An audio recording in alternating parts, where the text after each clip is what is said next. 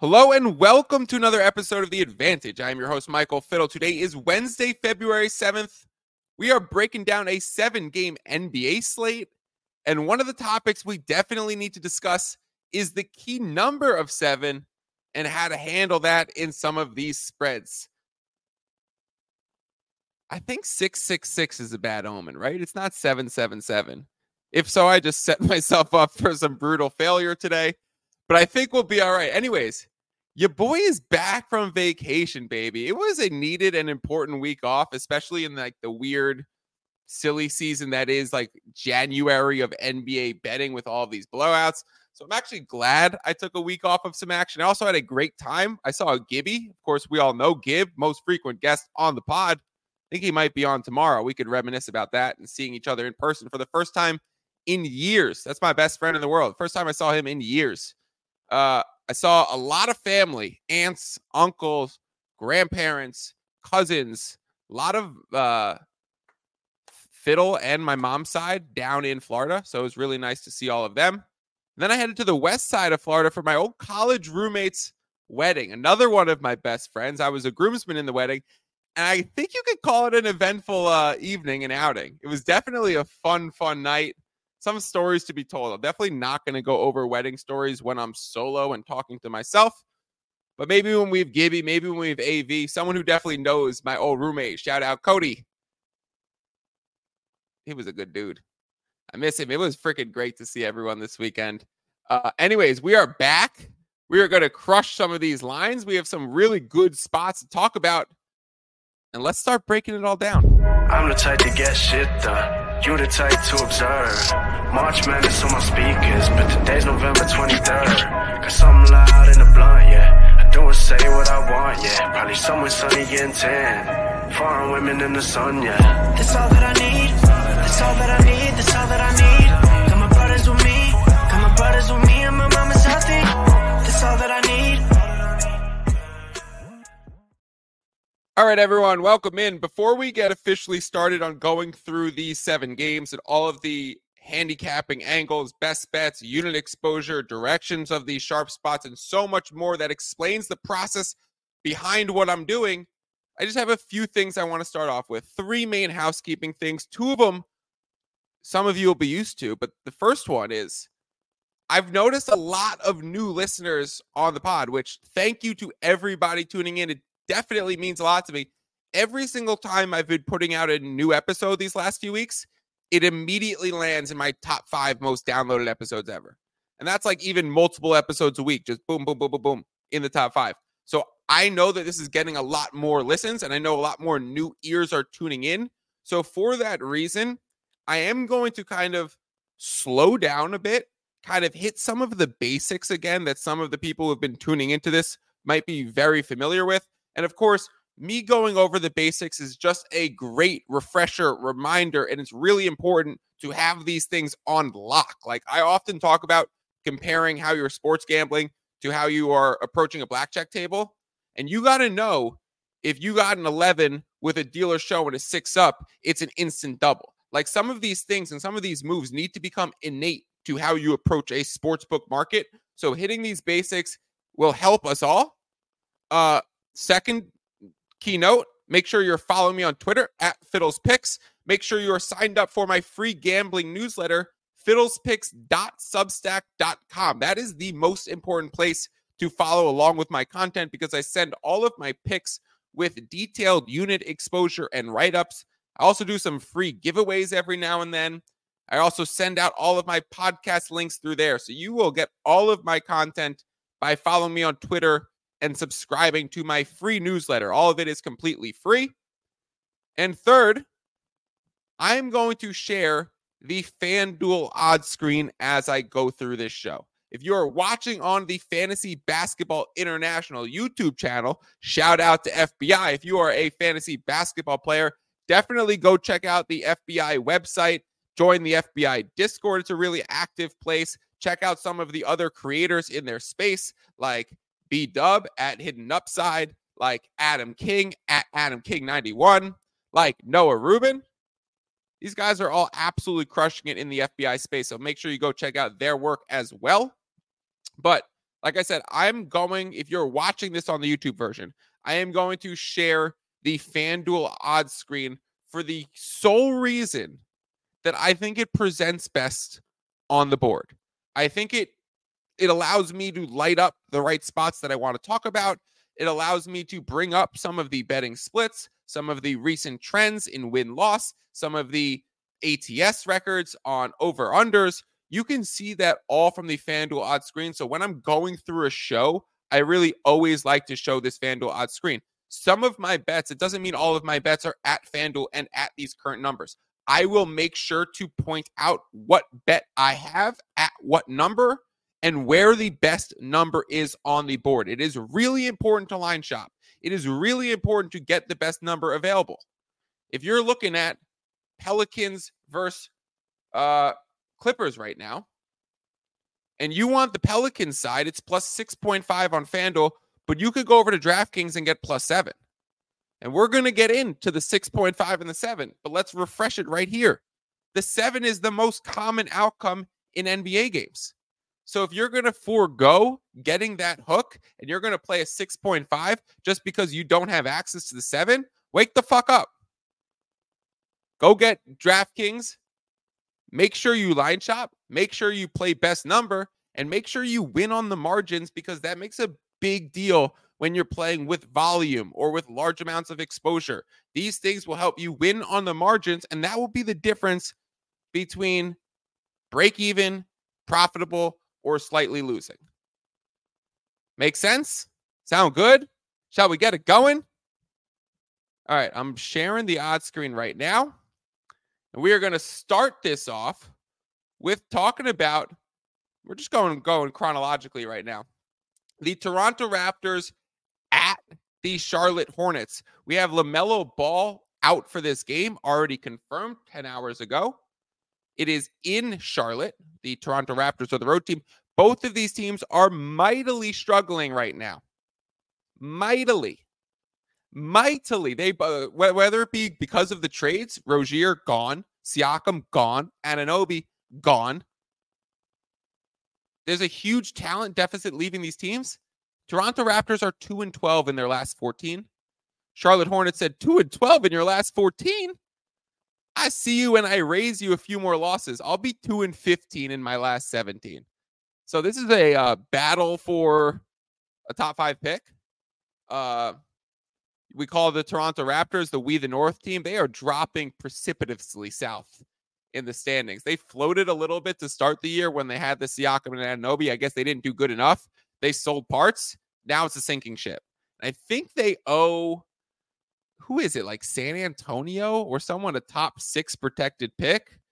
So I think that one's going to be really interesting to watch later in the season. Do the Raptors try and eke out a few wins? I think they're the seventh worst team in the NBA. Do they try and eke out a few wins and get back above that? Um, or do they potentially give away the seventh pick in the draft if they don't move up? If they finish seventh, but the lottery odds don't slide them up a pick so they could keep it. They could potentially give away the seventh pick.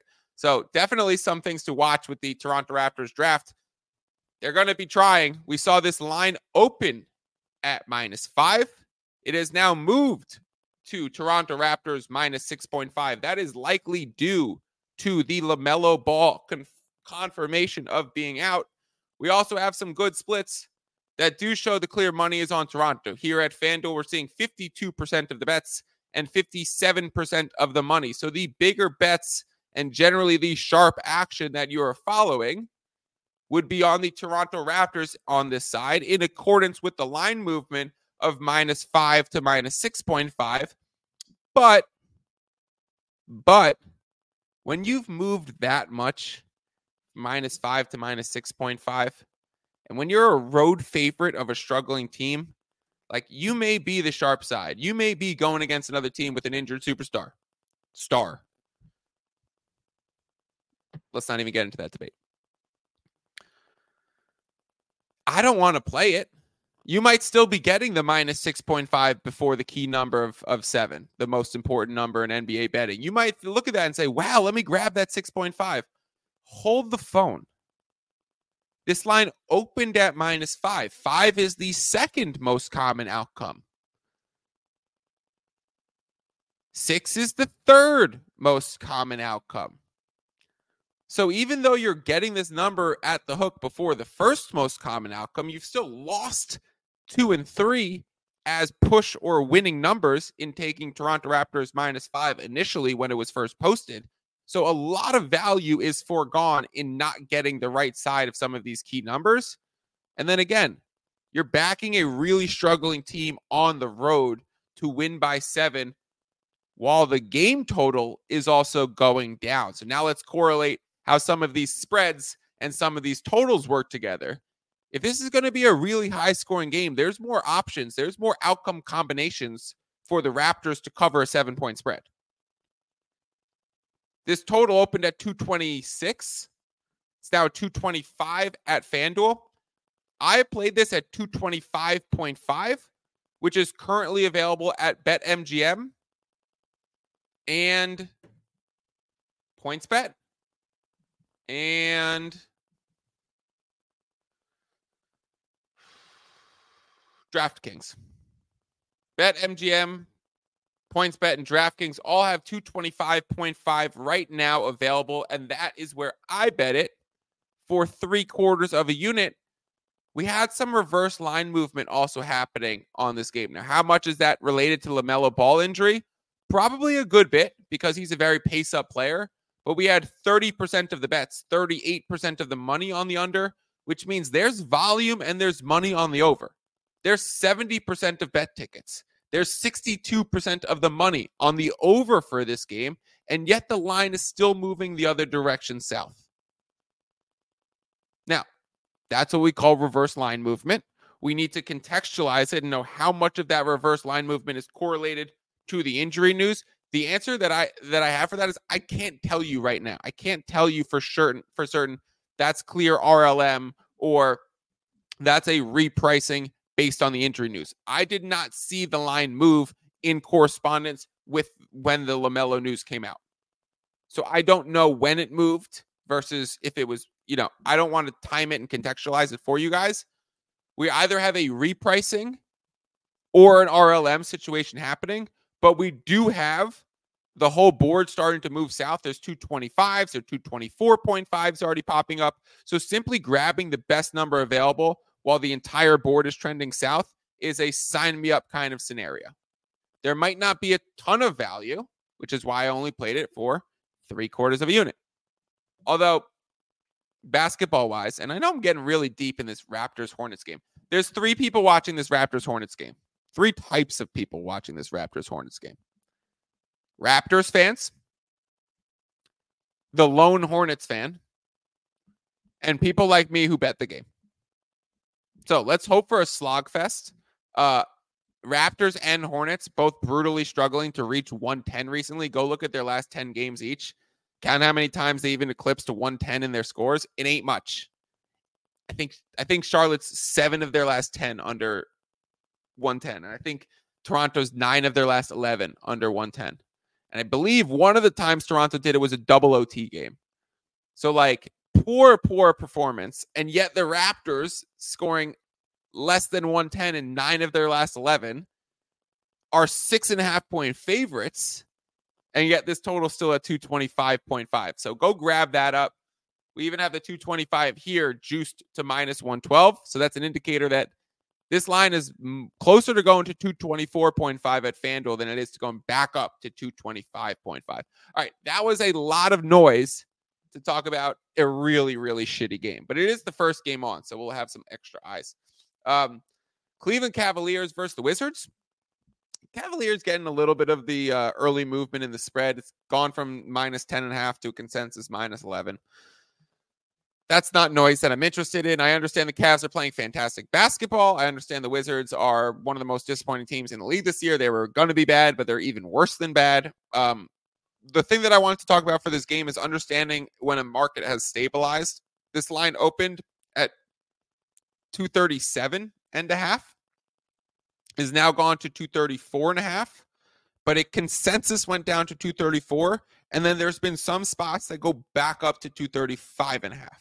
So my read on this is that that 234.5 right now is probably where it lands 234.5, 235, maybe 234. It's going to hover right in the zone. So having missed that three points of line movement means the market has stabilized and there's no real value to be gained. And I want to just kind of slow that down one more time and explain it. That might have been a little fast. We're doing basics again, and I'm already getting too complicated. If a number opens at 237 and a half and universally goes down to 234 and a half, and then some places start bringing it back up to 235.5, the phrase that I like to use is it's met its resistance point. Okay. People who grabbed under 237 and a half were not re-entering the market at under 234 and a half. Or maybe people who wanted the over and saw it trending the other way thought, okay, now at 234 and a half is my time to strike. So given the fact that it hit its it bounced back up even when it was coming down. It's now going both directions. Mixed signals, stabilized market. Stay the fuck away. So I have no bets on that game. I just thought it was a uh, important topic to explain that it's that's how you recognize a stable market. And when you see a stable market, like I don't care what you think about the game. I don't care what you think this pace is going to be or whatever. Like you want to have value on your tickets. I don't care if you think this team defends the three really well or this person's injured or I, it doesn't matter.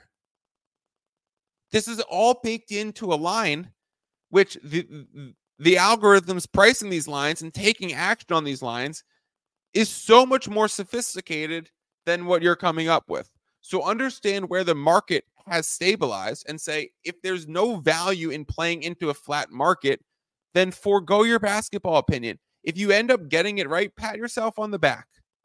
I don't think we need to, you know, kill ourselves over um, a, a missed potential win in Cavaliers Wizards. Let's talk about the Warriors the 76ers. Of course, no Joel Embiid.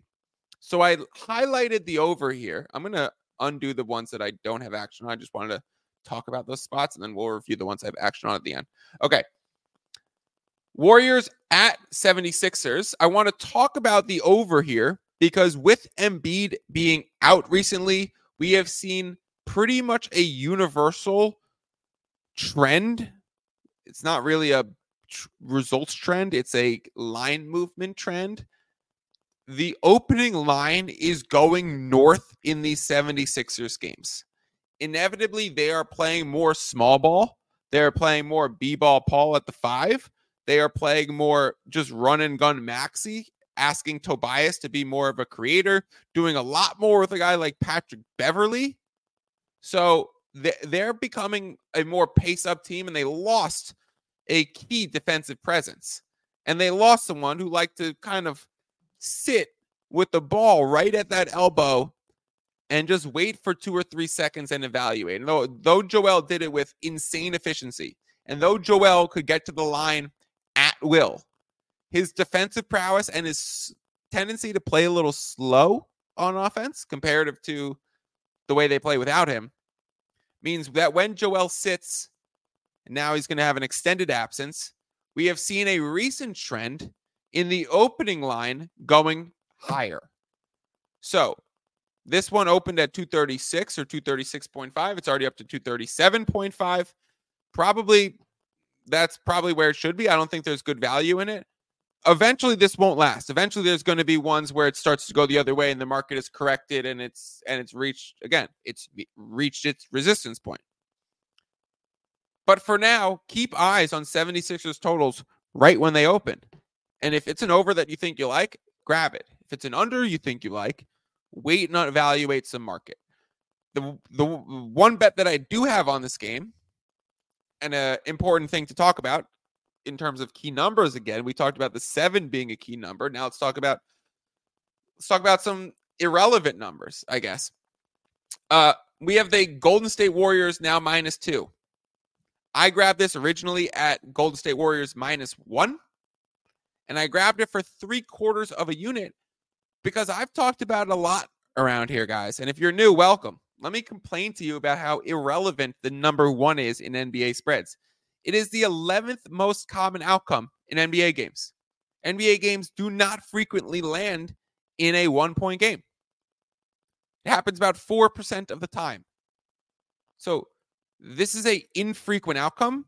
So when a line, it's also you can't tie. So when a line moves through the one, it's less movement than it is digits. Of course, going from minus one to plus one is two digits on the scale.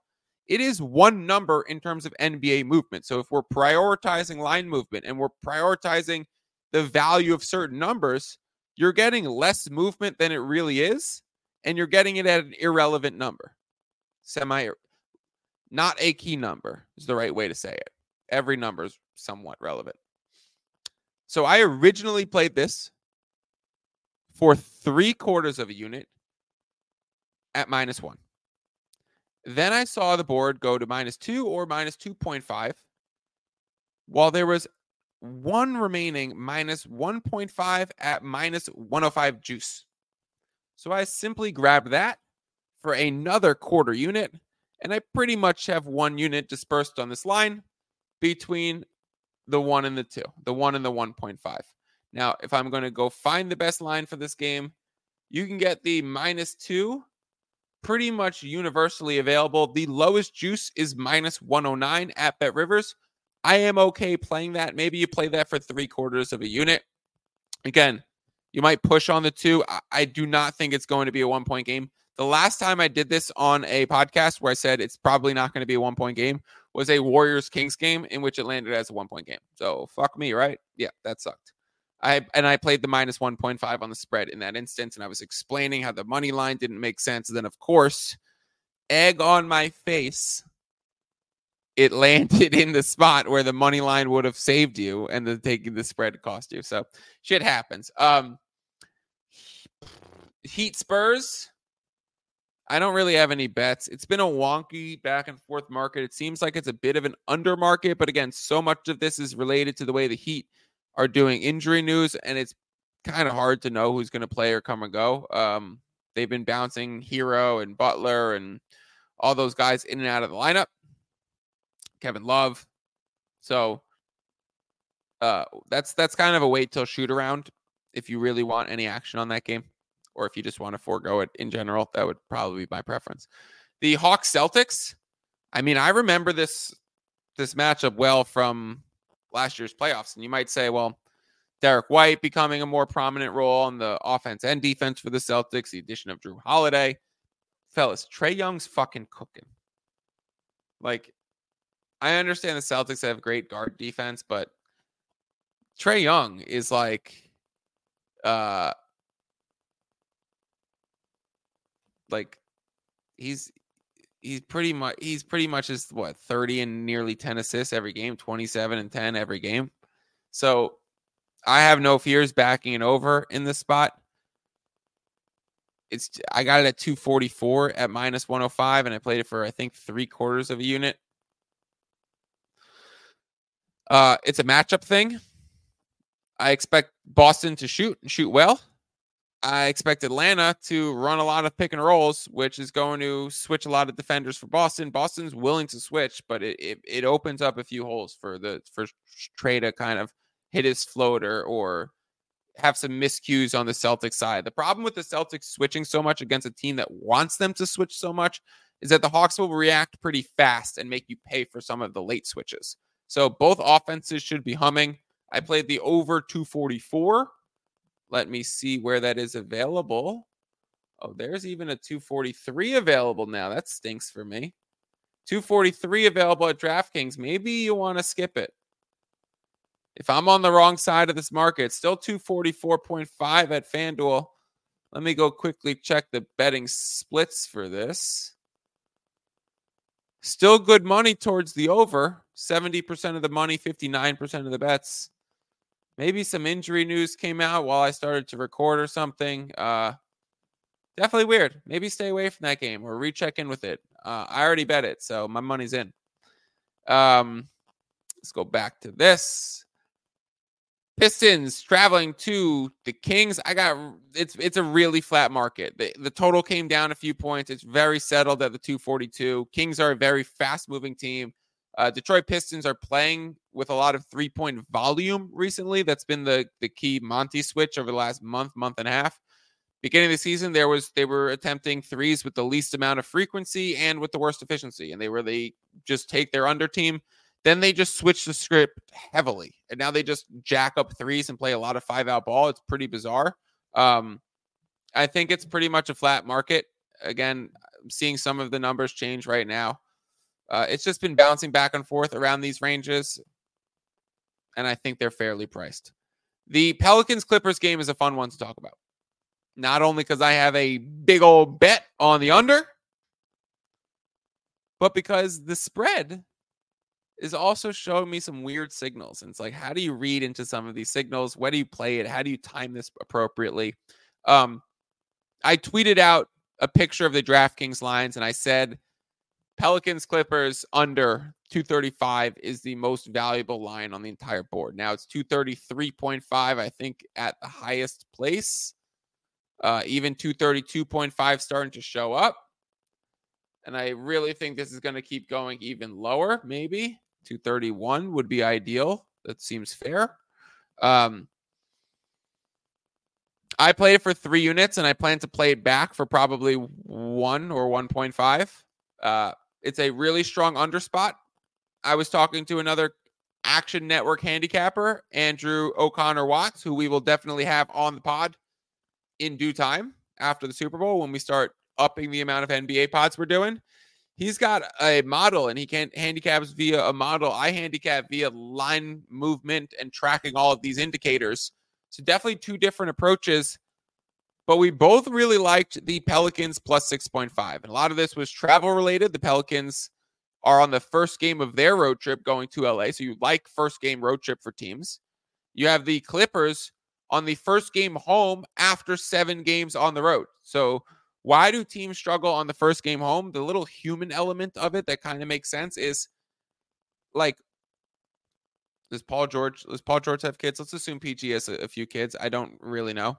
Uh but if PG's got a family and kids and he's been gone for seven days and he gets back home, it's daddy, let me do this. Let me show you this. Let me whatever. Honey, can you help me with this? Can you do these few things? Or like, let's have our us date time and watch a movie or go out for dinner or whatever.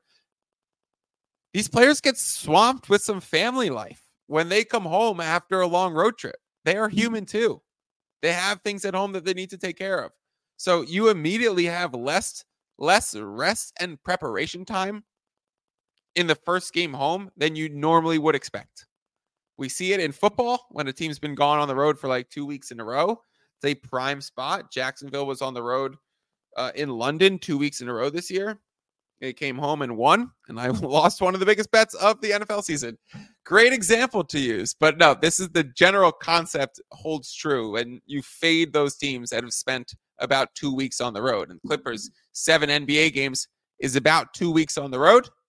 So you fade them in the first game back.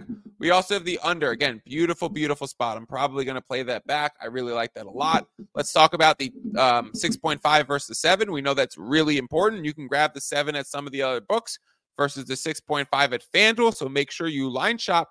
The reason why that's ticking back and forth between the 6.5 and the 7 is because Zion Williams is Zion Williamson is questionable with a left heel foot contusion or whatever it is, bone contusion, left heel bone contusion. I think he's going to play. He was questionable and played with this two days ago, so you would expect him to suit up. Um, uh, if that's if that's the key, we also have some clear, sharp action on the Pelican side. So it's like, or or sharp splits. They seem there's 24% of the bets, but 74% of the money on the Pelicans. So like someone came in with a big bet on the Pels, and yet the line still went from 6.5 to 7. So a weird way to correlate splits and movement. Is that all related to the injury? Is that all related to the questionable tag? Should we just be expected for him to play? Uh, there's wonky situations to read for the spread, so I haven't bet it yet, despite me liking the Pelicans and situationally loving the travel spot that these teams find themselves in. But my under is definitely my very big position on this game. That is the one that I'm keeping up. Which brings me. Oh man, FanDuel. All right, this this gives some clarity, guys. do not bet this Hawks Celtics over. I bet it at 244. Luckily, I got it at minus 105 juice. Uh, I I'm I'm on the wrong side of the market. It just went to 243.5 here on FanDuel. If you're watching it, you could see it. I am going to be on the wrong side for that game. So it is going to be a game where I am in with my what three quarters of a unit of exposure. So I am going to need variance to be on my side. We are also seeing the same thing with Raptors Hornets, uh, 225.5. So I think I said PointsBet was where my bet was. Maybe I even cash out of that if that's going to start backing back up. I don't know. I kind of like the under in that game. I'm going to keep that. So I have three quarters of a unit on the under 225.5 on Raptors Hornets. I have one unit on the Warriors minus one slash minus 1.5. I have three quarters of a unit on the over 244 Hawks Celtics, although it stinks. And I have three units on the under 235 Pelicans Clippers with a plan to play that back eventually. That will wrap us up for today's show. Thanks everybody for tuning in. Did it a quick half hour. We had seven games to cover. I think we did it well. Make sure you are subscribed to my newsletter. Make sure you are following me on Twitter. Make sure you uh, rate, review, subscribe on whatever podcast platform you're listening to. Also, that would be phenomenal. Appreciate everyone for tuning in. Like I said, these podcasts have been growing pretty rapidly. Every time I put out a new episode, top five in my downloads. So I really appreciate everyone tuning in. I hope that you guys are all beating the books with me. We have been doing great. I need to go back and update all my trackers and my stats. I will make sure that I do a detailed stats post uh, post Super Bowl. I will make sure I get that done this weekend. We have been doing really well. I'm up like 55 ish units this year. It's been absolutely dominant. Uh, we're going to keep it going. My best season ever is a plus 75 unit NBA season. I said at the beginning of this season, I did not expect to eclipse that. Right now, I expect to eclipse that. We also got to do a check in with the futures market and my futures portfolio. Go on my Substack, everybody, and go check out my futures portfolio article that I did and see where everything stands. It is laughable how dominant it is. The Embiid injury, I had Embiid 10 to 1 for MVP. That was probably my strongest position, and that is completely fucked now. I have not gone and tried to like recoup and just bet some Jokic or whatever. Like that Embiid ticket's dead. So to go in and try and like hedge off thinking I have a 10 to 1, I don't have a 10 to 1. I have a dead fucking ticket. So I'm actually just out of the MVP race, but the other futures that I have are so so fucking dominant. So it's been awesome. Uh it's been a great season. We will keep it rolling and again, thank you for everyone tuning in. Peace out. You just listened to another episode from the Fantasy Basketball International Podcast Network. Thanks for joining us. And for more information about joining our community, please check out our website at fbibasketball.com.